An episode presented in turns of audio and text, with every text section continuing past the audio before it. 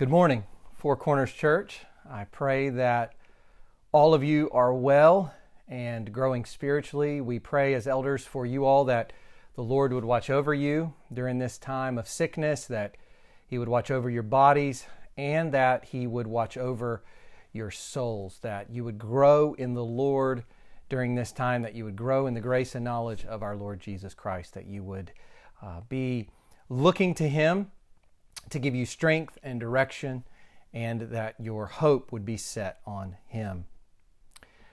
Another prayer that I have for all of us as a church during this time is that we are participating in our gospel community groups.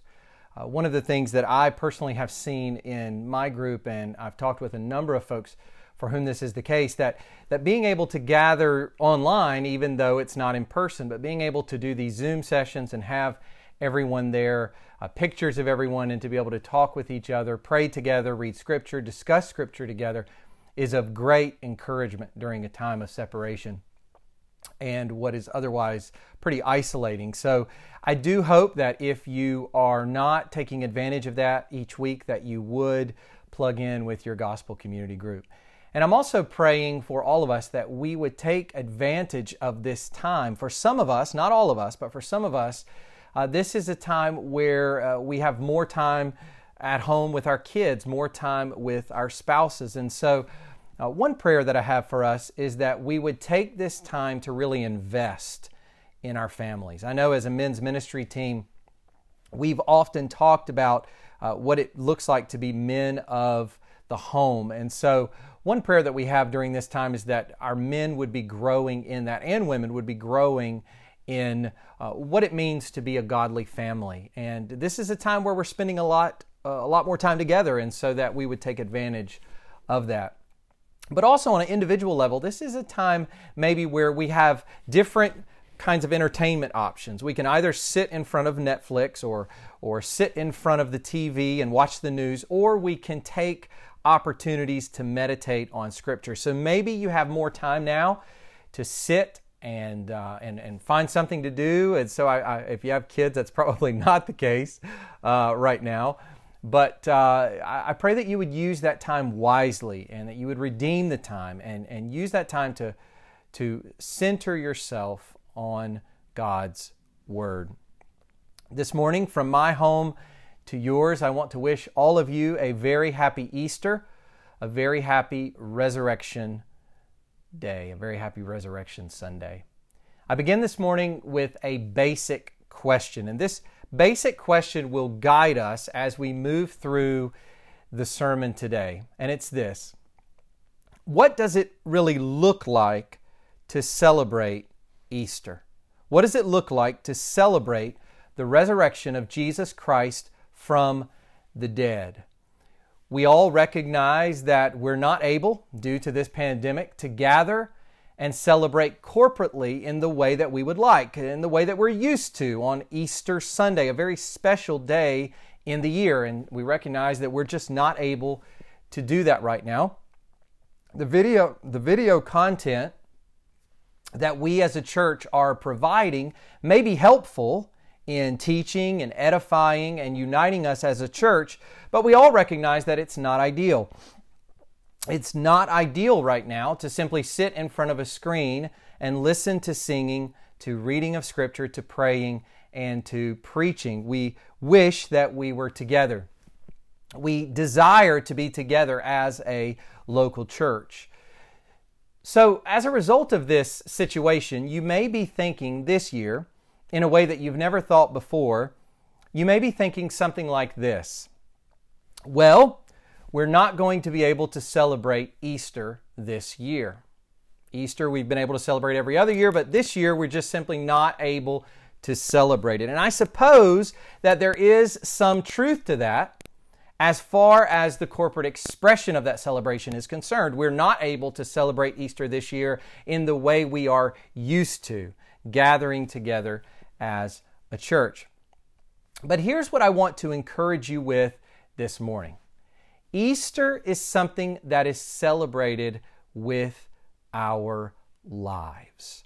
No, we're not able to gather and celebrate corporately as we are used to, but Easter is something that is celebrated with our lives. We celebrate Easter this year, and for that matter, every year, by having a resurrection oriented life. And that's the title for the sermon this morning a resurrection oriented life. And as I was coming up to today, I was thinking a lot about what to what to what text to take us to, what to preach on today. I considered a few options. So, number 1, we could go to one of the resurrection accounts in the Gospels. We could go to one of those empty tomb scenes or one of those resurrection appearances of Jesus to his disciples and, and focus in on that. And we've done this in previous years. Uh, another option is we could just continue in Romans. We, we could stay with the book we're in and just go right on to the next verses uh, and continue that series. But there's a third option uh, that we could take, and this is the option that I've chosen for this morning, and that is to return to Romans chapter 1, verse 4, which very conveniently for us ends with mention of Christ's resurrection. So Christ's resurrection is very much in our minds. We've just looked at it last week as we as we finished uh, verse 4 of uh, of the epistle of chapter 1 of the epistle to the Romans that Paul wrote. And now that we've laid out the pieces of that verse, of that passage, we can now really spend some time drawing out the implications of the resurrection as it is presented to us specifically in this verse, chapter 1, verse 4 of Romans. So that's what we're going to do this morning. Romans chapter 1, verse 4, a resurrection oriented life. And there are three characteristics of this life that we're going to spend our time looking at this morning. Three characteristics of this resurrection oriented life. A life that truly celebrates Easter, whether we're able to gather or not, is a life of expectation, a life of holiness, number two, and number three, a life of purpose. A life of expectation, a life of holiness, and a life of purpose. So, if you would please go ahead and turn with me in your Bibles to Romans chapter 1, and we're going to be looking here at the entire greeting as we've done before. We'll go ahead and read Romans chapter 1, verses 1 to 7, but we'll be focusing our attention today on verse 4. So let's read God's word together.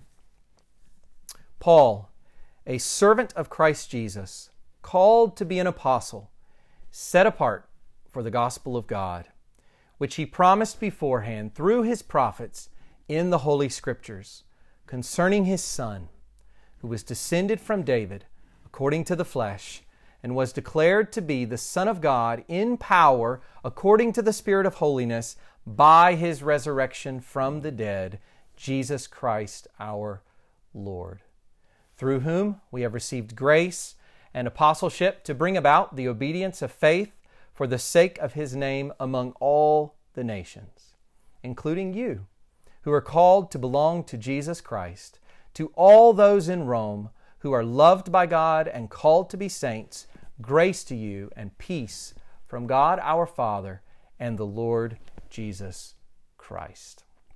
Let's go to God in prayer and ask for his blessing on this time together today. Let's ask that He would use this sermon today to reignite our, our love for the Lord Jesus Christ, our, our trust in His resurrection historically, but also our appropriation of that resurrection, as we're going to see, for our own lives and our own health and our own future for eternity. So let's pray and talk to our Heavenly Father. Our Father in heaven, we glorify you this day. What a special day this is in uh, the history of the church. What a special day this is when our Lord Jesus Christ was raised from the dead. Just as on the first day of the week, you said, Let there be light, and there was light. And creation began to emerge as you, as you made all things out of nothing. And, and we see Jesus raised on the first day of the week, new creation beginning, breaking in, coming about through the resurrection of our Lord from the dead. We glorify you today, Father, for the Christ of Easter. He is the gift that was given to us at Christmas, and He is the gift who has purchased our salvation on the cross and through His resurrection at Easter. Father, we thank you for what we were able to reflect on in our Good Friday uh, service, what was provided online, and now we reflect on the resurrection of Christ today. We ask that your Spirit would be with us, that you would guide our thinking, that we would be impacted deeply by your word. I pray for our families. I know they're gathered around a screen, and kids of various ages are having to be uh, occupied and also uh, corrected and uh, encouraged and urged to listen. Lord, we pray that you would calm their minds and that you would help us to focus all, kids and adults alike, on the truth of your word regarding the resurrection. Thank you for this day. It's a weird time, Lord, to be celebrating the resurrection of Christ, but in many ways it is a, such a perfect time to be reminded of the hope we have in Christ, of, of the Christian gospel, the gospel that eclipses all trials, all pandemics, all tribulations, and that will one day see this world back to perfection. We praise you for the truth of Easter, Resurrection Day. In Jesus' name, amen. So, the first thing we're going to look at, or the first characteristic of this resurrection oriented life, is that it is a life of expectation. Look with me again at verses 3 to 4, and I'll go back up to verse 1, pick up there, and I just want to see uh, this. Uh, what Paul is doing is he's describing the gospel of God. So I'll go back to verse 1, the gospel of God, and then drop down to verse 3, concerning his son who was descended from David according to the flesh, and was declared, or as we saw last week, appointed to be the Son of God in power according to the Spirit of holiness by or at his resurrection from the dead, Jesus Christ our Lord. Now it is clear from verse 4 that Christ's resurrection itself is in view.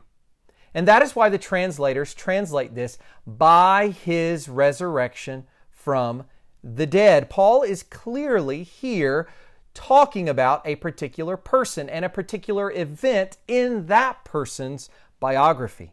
He's talking about the Lord Jesus Christ. And the event that he is talking about is his exaltation as the powerful Son of God at the resurrection. That is clearly what Paul has in view. And that's the reason why the translators have chosen to translate this his resurrection from the dead. But there's something about the language here that I want to point out to you that I think is, is of great encouragement to us. The text literally reads, by or at resurrection of dead persons. That's the way the text in the original language literally reads, or by the resurrection of dead persons. So, what's my point? Why am I making uh, any to do about this? My point is this built into the very language of Christ's resurrection is the anticipation, already built into it, is the anticipation of further resurrection yet to come. There are more dead persons yet to be raised. In other words, there is a plurality that is already built into this singular event. This means that Christ's resurrection can never be viewed or celebrated as an isolated event way back there in history. It, it, it's not an isolated event in and of itself contained in that way. And that is why Paul, as I said last week, calls Christ's resurrection the first fruits. So I want to expand on that a little bit this week. I want to point you to 1 Corinthians 15 20. There, Paul says, the first that Christ and his resurrection, the resurrected Christ, is the first fruits of those who have fallen asleep. And he goes on in that same chapter in verses 22 and 23 to say, For as in Adam all die, so also in Christ shall all be made alive, but each in his own order. Christ, the first fruits, then at his coming, those who belong to Christ. And this is the same idea that we find in a passage like Acts chapter 26, verse 23, where Christ is called, listen to the language, the first to rise from the dead. So I want to return to this idea of what we're celebrating today. What we are celebrating on this day is the historical and powerful beginning and basis for what's to come. Christ's resurrection on Easter Sunday, it leans into the future. And listen to this it leans into our future as Christians. The resurrection of Christ leans into the future, it leans into our future, it leans into my future. Packed into the glorious and unique resurrection of Christ is the full assurance that those who belong to Christ will also one day be raised from the dead. So, let's return to our initial question that we started with on this Easter Sunday. What does it look like for you to celebrate Easter? We're not gathered together, we're sitting at home we're in front of a screen. We're not gathered at the building we have to worship God in. We're not gathered there together, hearing each other sing praises, being able to fellowship with each other and encourage one another. So we ask the question What does it look like for us to celebrate Easter? And the answer here is to live a life of expectation. To celebrate Easter is to live a life that is filled with hope. This is about appropriation. We appropriate the resurrection personally. The resurrection of Christ from the dead is not something that we merely marvel at. It's not something we look at and go, wow, that's amazing. It is, of course, the greatest miracle that has ever occurred. It's the greatest event in human history. But it is not merely something that we marvel at. The resurrection, rather, is something that we participate in. So, are you celebrating Easter this year? Are you hopeful? Are you looking forward to Christ raising you from the dead? I want you to think about this for a moment. In the midst of a global pandemic, a global pandemic, our hope should be far more contagious than this virus. That is what the world needs. The world needs this hope in a raised Christ, a raised Christ whose resurrection means that we too will be resurrected one day. This is a powerful idea. It is the power of God for salvation to everyone who believes, as Paul goes on to say in Romans 1:16. And this truth, this hope housed in the hearts of God's people is far more contagious than any virus. And we're reminded of that, I think, during a time of pandemic. This focus on hope is how Peter comes at the resurrection in 1 Peter chapter 1 verse 3. So listen to what Peter says. Listen to his logic. Blessed be the God and Father of our Lord Jesus Christ. So he's praising God the Father according to his great mercy. He has caused us to be born again to a living hope through the resurrection of Jesus Christ from the dead to an inheritance that is imperishable, undefiled, and unfading, kept in heaven for you. I love this verse because it gives us so much clarity on what it is. It, it gives us so much clarity on what it means to be a Christian. We ask the question, what is a Christian? Well, a Christian is born again, and you've probably heard that language many times and used it yourself. I'm a born again Christian, or, or that person is a born again Christian. This is the language that became very popular throughout the 20th century, especially with the ministry of Billy Graham and others. This is this language bringing us back to John chapter 3. But it raises the question for us what are we born again into? You think of someone being born, they're born into life on, uh, on, this, on this earth. They're born into the life we know physically here and now. But what is a person, a Christian, born into? And what Peter says here is that to be a Christian, at the core of it, at the center of it, is to be born again to a living hope. A Christian is one who has a living hope, and that living hope is based on the resurrection of Jesus Christ from the dead. And it is a hope for an inheritance that is imperishable, undefiled, and unfading, kept in heaven for you. One of the things we're reminded of in a time like this, a time of immense vulnerability and frailty. I mean, we see some of the most powerful people in the world getting this virus and being, being put in ICU. We see the most powerful people in the world, the, the most educated people in the world, scratching their heads trying to figure out what to do, what to do about the economies of the world, what to do about keeping people safe, what to do about uh, finding treatments and a vaccine. People are just demonstrating human frailty and vulnerability.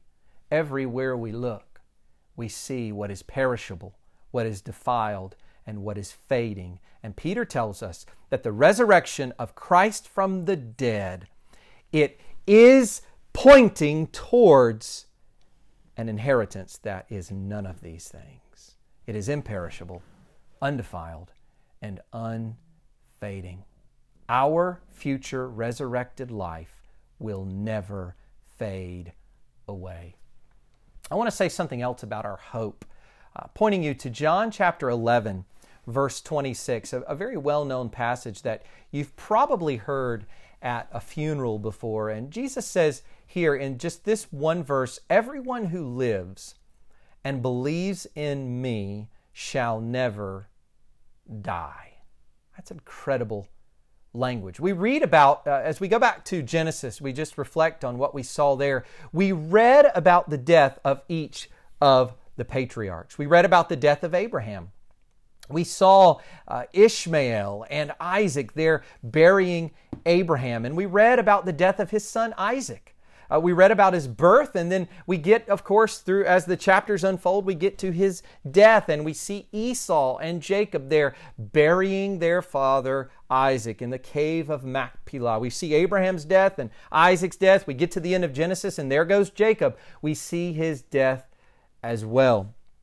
We read all of these deaths. What is Jesus getting at when he says, Everyone who lives and believes in me shall never die? We know that Abraham, Isaac, and Jacob trusted in God's promise, and particularly God's promise to send a deliverer, God's promise to send his Christ. But as we think about Abraham, Isaac, and Jacob, just for a moment in particular, we remember what Jesus says about them.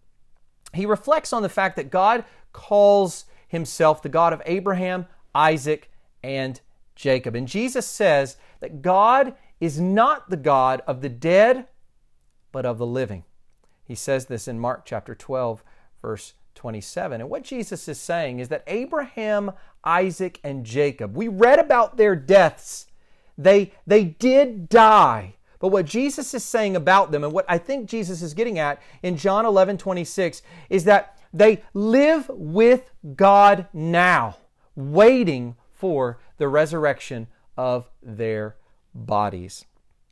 I submit to you this idea that in the hour of our death, a, a point that we know as Christians we're not afraid of, uh, we're not meant to fear death. Sometimes we are tempted to fear death, but through these words of Jesus, and as we reflect on the, the living nature of Abraham, Isaac, and Jacob, I think we are meant to understand that that at our death we will simply walk with Jesus from one room to another. We will be with Christ before death, we will be with Christ through death, and we will be with Christ after death. And we will be waiting for the resurrection of our bodies. This is the living hope that Peter talks about and that the resurrection gives us.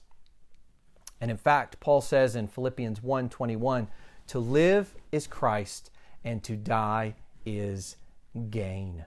And he goes on in verse 23 to say, My desire is to depart and be with Christ, for that is far better. To embody this mindset that we read here from Paul, to embody this mindset is what it means to celebrate Easter. It's what it means to celebrate Easter this year when we can't gather. That's what it will mean to celebrate Easter next year, Lord willing, when we are able to gather. To have, to embody this mindset. My desire is to depart and be with Christ, for that is far better. And to consider the truth that one day He will raise me from the dead. But there's more. There's more that I want you to see about this resurrection oriented life. And the second that this brings us to our second point. The second thing I want you to see, the second characteristic of this resurrection oriented life is that it is a life of holiness. Notice in verse 4 that this historical event, this first fruits event of Christ's resurrection is, look at the language there, in accordance with or according to the Spirit of holiness. And I take that here to be another way of referring to the Holy Spirit. We know from reading the New Testament that all three persons of the Trinity are involved in the resurrection of Christ from the dead. We, we recognize, we go through the New Testament, you can find verses that show us that the Father, the Son, and the Spirit, each person is involved in raising Christ from the dead. So, what I want to do is just give you a few of these verses. We see the Father's role in the resurrection, uh, or the, the Father's work in the resurrection, Ephesians chapter 1, verses 17 to 20. There, uh, Paul refers to the God of our Lord Jesus Christ, the Father of glory, who according to the working of his great might raised Christ from the dead. So we see the Father raising Christ from the dead in accordance with his great might. But we also see that the Son himself is involved in his own resurrection. So, John chapter 2, verse 19 he is referring to the temple of his body, and Jesus says, Destroy this temple, and in three days I will raise it up. So we see the Father involved in the resurrection of Christ, and now we see the Son himself involved in his own resurrection. Finally, we have the Spirit. 1 Peter chapter 3, verse 18. For Christ also suffered once for sins the righteous for the unrighteous, that he might bring us to God, being put to death in the flesh, but made alive in the Spirit or, or by the Spirit. And here in verse 4, we get that same emphasis on the working or activity of the Spirit, the third person of the Trinity. And one of the reasons why the Spirit or the Spirit of God or the third person of the Trinity is called the Holy Spirit is because he sets apart. That is what it means. That's what holiness means. It means to be set apart. This idea of being holy or being set apart, we, we recognize this from the tabernacle and temple uh, passages in the Old Testament that those things that were set apart for this special use by God. Israel herself, as a nation, set apart by God, a holy people, a possession of God set apart for His purposes, for His service, for His glory. So the Holy Spirit, or the Spirit of holiness, is the Spirit who sets apart. Christ's holiness, his set apartness, is made evident to all at the resurrection in accordance with the activity of the Holy Spirit. It is at the resurrection of Christ, that Jesus is set apart before the eyes of everyone as the Lord and Christ. We looked at that last week in Acts chapter 2, verse 36, where Peter refers to him being made Lord and Christ at his resurrection. So it's at the resurrection that he is set apart for all to see as the Lord and Christ and as the Son of God in power, as we looked at last week in here, this verse, Romans 1, verse 4. We get a sense of, of this idea in Acts chapter 17, verse 31, where we read, He has fixed a day on which He will judge the world. God has fixed a day in which He will judge the world in righteousness by a man whom He has appointed. And of this He has given assurance to all by raising Him from the dead. So it's in the resurrection of Christ from the dead that all are uh, made sure, that all are assured that, that this Jesus of Nazareth, He is the Christ, He is the Son, He is the Lord, He is the Judge, the Holy Spirit, setting Him apart as this exalted one. So, what am I getting at here? The Holy Spirit, the Spirit of holiness, who was involved in the resurrection of Christ dwells in each of us who is a Christian. We, we know that. If, if I were to go around and ask each of you, what does it mean to be a Christian? We would give different answers. I think there would be different emphases. But one of the things that we would, one of the, the main things that we would say about a Christian is that a Christian has the Holy Spirit, that the Holy Spirit of God dwells in those who are believers. This means that to live a life that is resurrection oriented is to live a life of holiness, or we could say it this way to live a life that is in accordance with the spirit of holiness. Do you see that? A new life in the new age of the Spirit, which began with the resurrection of Jesus Christ from the dead. Romans chapter 6 verse 4 connects the two together here quite well. Just as Christ was raised from the dead, there you have the historical event of Christ's resurrection. And here we go with Paul giving us in Romans 6 the implication of that for us. Just as Christ was raised from the dead, we too walk in newness of life. I want to give you a quote here from uh, one of the uh, best commentators, I think, on Romans, and that is Thomas Schreiner. And here's what he says Jesus had to take on flesh and enter into the old age in order to inaugurate the new age that is characterized by the Holy Spirit. The new age characterized by the Holy Spirit. The resurrection of Christ inaugurates the new age. When Jesus lived on earth, as the son of David, he lived his life in the old age of the flesh, which is characterized by weakness, sin, and death. At his resurrection, however, Jesus left the old age behind and inaugurated the new age of the Spirit. So here's our question once again How do we celebrate Easter? We can't gather today but how do we celebrate Easter? Answer with a life of holiness. A new life lived in the power and in the age of the Holy Spirit. That's a big idea, though. I think we all recognize that uh, holiness is a, is a very large concept. So, what I want to do is give you three passages, two of them from Romans, and one of them I've selected because it uses this same word for holiness here in another part of uh, Paul's epistles, another part of the New Testament. I want to give you a little bit more of a, an, an, I want to give you some imagery, some imagery for what it looks like to live a life of holiness. So here we go, three passages, Romans 8, 13. By the Spirit, put to death the deeds of the body.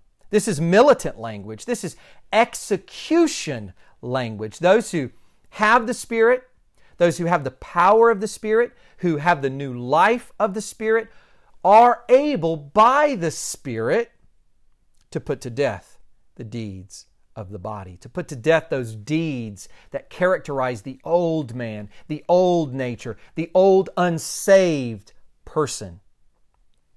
So that language of putting to death. Let me give you another passage in Romans, Romans chapter 6, verses 12 to 13. Let not sin therefore reign in your mortal body to make you obey its passions. Do not present your members to sin as instruments for unrighteousness, but present yourselves to God as those who have been brought from death to life, and your members to God as instruments for righteousness. So in the last passage, we get this militant language, this, this warfare language, this execution language. Here we get the language of presenting your members, your eyes, your tongue. Going back to James, he has much to say about the tongue. Your eyes, your tongue, your hands, your feet. Not presenting your members to sin to become instruments for unrighteousness, for sin, but presenting your members to God to be instruments for righteousness. Another image there of what it means, what it looks like to live a resurrection oriented life. In this case, with this aspect in view, a life of holiness. Let me give you one more verse here before we move on. 2 Corinthians chapter 7 verse 1. Listen to this language. Since we have these promises, beloved, let us cleanse ourselves from every, every, not letting any of that stay, from every defilement of body and spirit, bringing holiness to completion in the fear of God. The language of holiness where we are reverent toward God. We are in awe of God. We have this healthy fear of God, and we are cleansing ourselves from every defilement there is. So whether it's with warfare language, you're putting it to death, you're executing it, or whether it's this language of, of thinking about what, how you're presenting the members of your body, whether to sin or to righteousness, or, or whether it's thinking about being cleansed and cleansing yourself, washing yourself. Right now, we're thinking a lot about washing our hands uh, many, many, many times a day. And if you have kids, that can be quite frustrating because uh, having a three year old wash her hands in the right way regularly is very difficult. And some of you have kids younger than that. And I don't know about you, but we have absolutely uh, zero hand sanitizer. It just cannot be found. So the washing of the hands really is the only way. And we're thinking about all of that cleansing that's going on right now. And so let's consider what Easter, what the resurrection is telling us. Cleanse our hearts, cleanse ourselves from every defilement, what better time than now to repent of these long standing sins, these long standing defilements that are in your life, brother or sister, these long standing habits. What a day in light of the resurrection that was brought about by the Spirit of holiness, in light of the new age that has come in the Spirit and the indwelling of that Spirit in us. What better time is there than to cleanse yourself today of that defilement. So, to quickly review, we celebrate Easter by having a resurrection oriented life. And as we've seen so far, this is a life that looks forward in hope and a life that is set apart in holiness. But what are we to be about while we wait? We, we recognize here so far that we're a people who are waiting. Going back to that language in Titus chapter 2, I remember when we looked at that, uh, that idea of, of waiting. We are waiting on our blessed hope, the, the appearing of our great God and Savior, Jesus Christ. So, so we recognize as Christians that to live in this world, to live this life, is to be in a state of waiting. But what are we to be about? What are we to be doing while we wait? What are we to be doing while we put to death the deeds of the body? We are set apart, we are holy, we are to be putting to death every defilement, cleansing ourselves from that. But what are we to be about during this time or with these activities in place. And that brings us to our third characteristic and final characteristic this morning as we think about the resurrection. And as we think about a resurrection oriented life, number three, it is a life of purpose.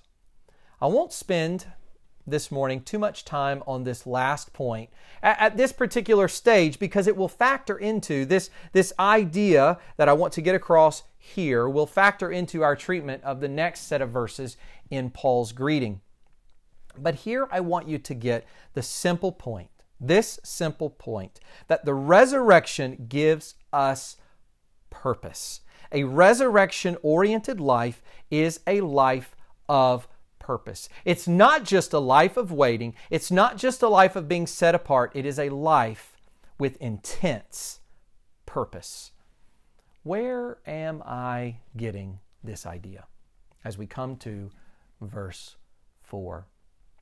Well, remember where we are in Paul's introduction. Remember where what where we've come to in Paul's logic as he's introducing himself and his message and his mission as he's introducing all these things. Remember where we are. In verse 1, Paul introduces the gospel. At the very end, the gospel of God. And then in verse 3, he tells us that this gospel is all about a person. It concerns a person. So two weeks ago, we, we looked at that idea, we introduced that idea, and then last week we went into detail about that as we consider this person. In verses 3 to 4, Paul begins to explain who this person is. He is the Son of God, He is the Son of David, He is Jesus Christ our Lord. So when we come to the resurrection, we notice that the resurrection itself is embedded in verse 4. Paul is explaining the gospel and he's centering it on a person and he's explaining this person. And as he's explaining this person, embedded in that is the resurrection. We realize that the resurrection itself is therefore about this person. And in verse 4, Paul describes this person as exalted. The resurrection marks his appointment as the Son of God in power. And I told you that Philippians chapter 2, verses 6 through 11, is a great parallel for this verse, for verses, well, for verses 3 and 4 of the first chapter of Romans. And Philippians 2, 9 through 11 says that the purpose and result, catch this, the purpose and result of this exaltation is so that at the name of Jesus, every knee should bow in heaven and on earth and under the earth, and every tongue confess that Jesus Christ is Lord to the glory of God the Father. In other words, the resurrection is about glorifying and magnifying the name of Christ. Christ came, He took on our sin, He went to our death. He, he paid the penalty of death in our place, even death on a cross. Therefore, God has highly exalted him, telling us that the resurrection is about this exaltation. It is about magnifying and glorifying this name. The name represents the person himself, the name of Christ, Christ himself magnified and glorified in the resurrection.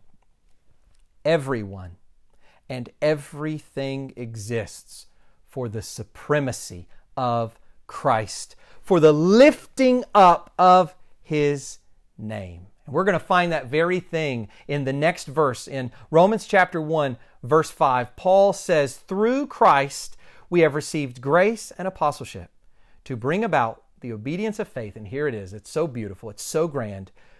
To bring about the obedience of faith for the sake of his name among all the nations. It's amazing how Philippians 2 and Romans 1 in this greeting go together so very well. So, back to our question How, brothers and sisters in Christ, how do we celebrate Easter. We long to be back together.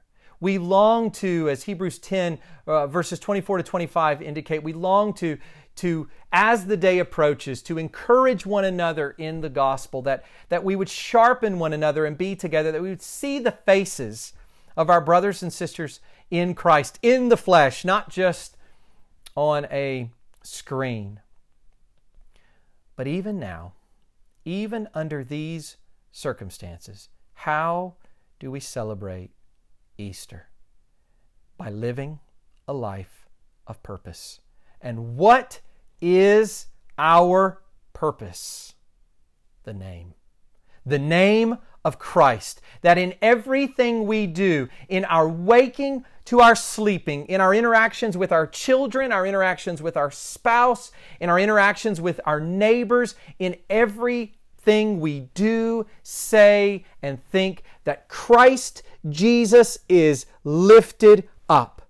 That is the purpose and the result of the resurrection from the perspective of God the Father.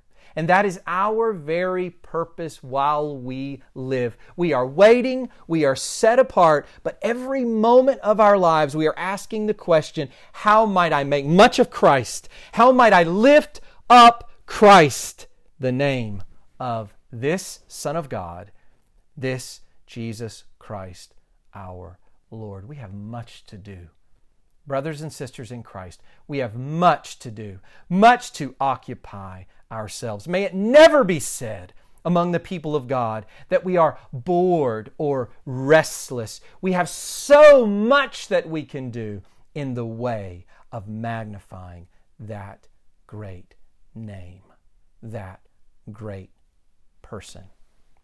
So, as we close this morning, my encouragement to us is simple. Let's celebrate Easter. Let's celebrate Resurrection Day. Let's live lives of expectation, holiness, and purpose. In pandemic or normality, in sickness or in health. We as Christians have a life to live. Today, tomorrow, and as many days as the Lord will give us. We have a resurrection oriented life to live. Let's go to the Lord in prayer. And let's ask for His help in living this resurrection life. Father, we praise you this day. We praise you that we have before us such clarity from your word on the efficacy and relevance of the resurrection of Christ for us. Today, people talk about making the message of Christianity relevant. It is immediately relevant. And we see that, Father, at its core teachings, going back to 1 Corinthians 15, that Christ came and He died for our sins according to the Scriptures, that He was buried and that He was raised. And Father, we praise you for the resurrection of Christ. And uh, Lord, before we know it, we will be with you in glory. And our bodies will be raised. We will walk with you and talk with you in our bodies. We do not know now what those bodies will be like. Lord, 1 Corinthians 15, Paul talks about it, uh, how it's sown and how it will be raised up. And, and John says that we do not know what we'll be like, but we'll be like him and we'll see him as he is. Father, we don't know all the details, so many questions, but how amazed we are of the hope that you have planted in each of our hearts, that we've been born again to this living hope through the resurrection. So, Father, I pray. I pray for my brothers and sisters in Christ at Four Corners Church. I pray for myself, Lord, that we would live lives of hope and holiness and purpose this day and all the days of our lives, whether we can gather or not, that this would be the way we magnify you in the way we celebrate Easter. Thank you for this time to reflect on your word. We pray it would be edifying and that it would draw us closer to you and closer to each other. In Jesus' name, amen.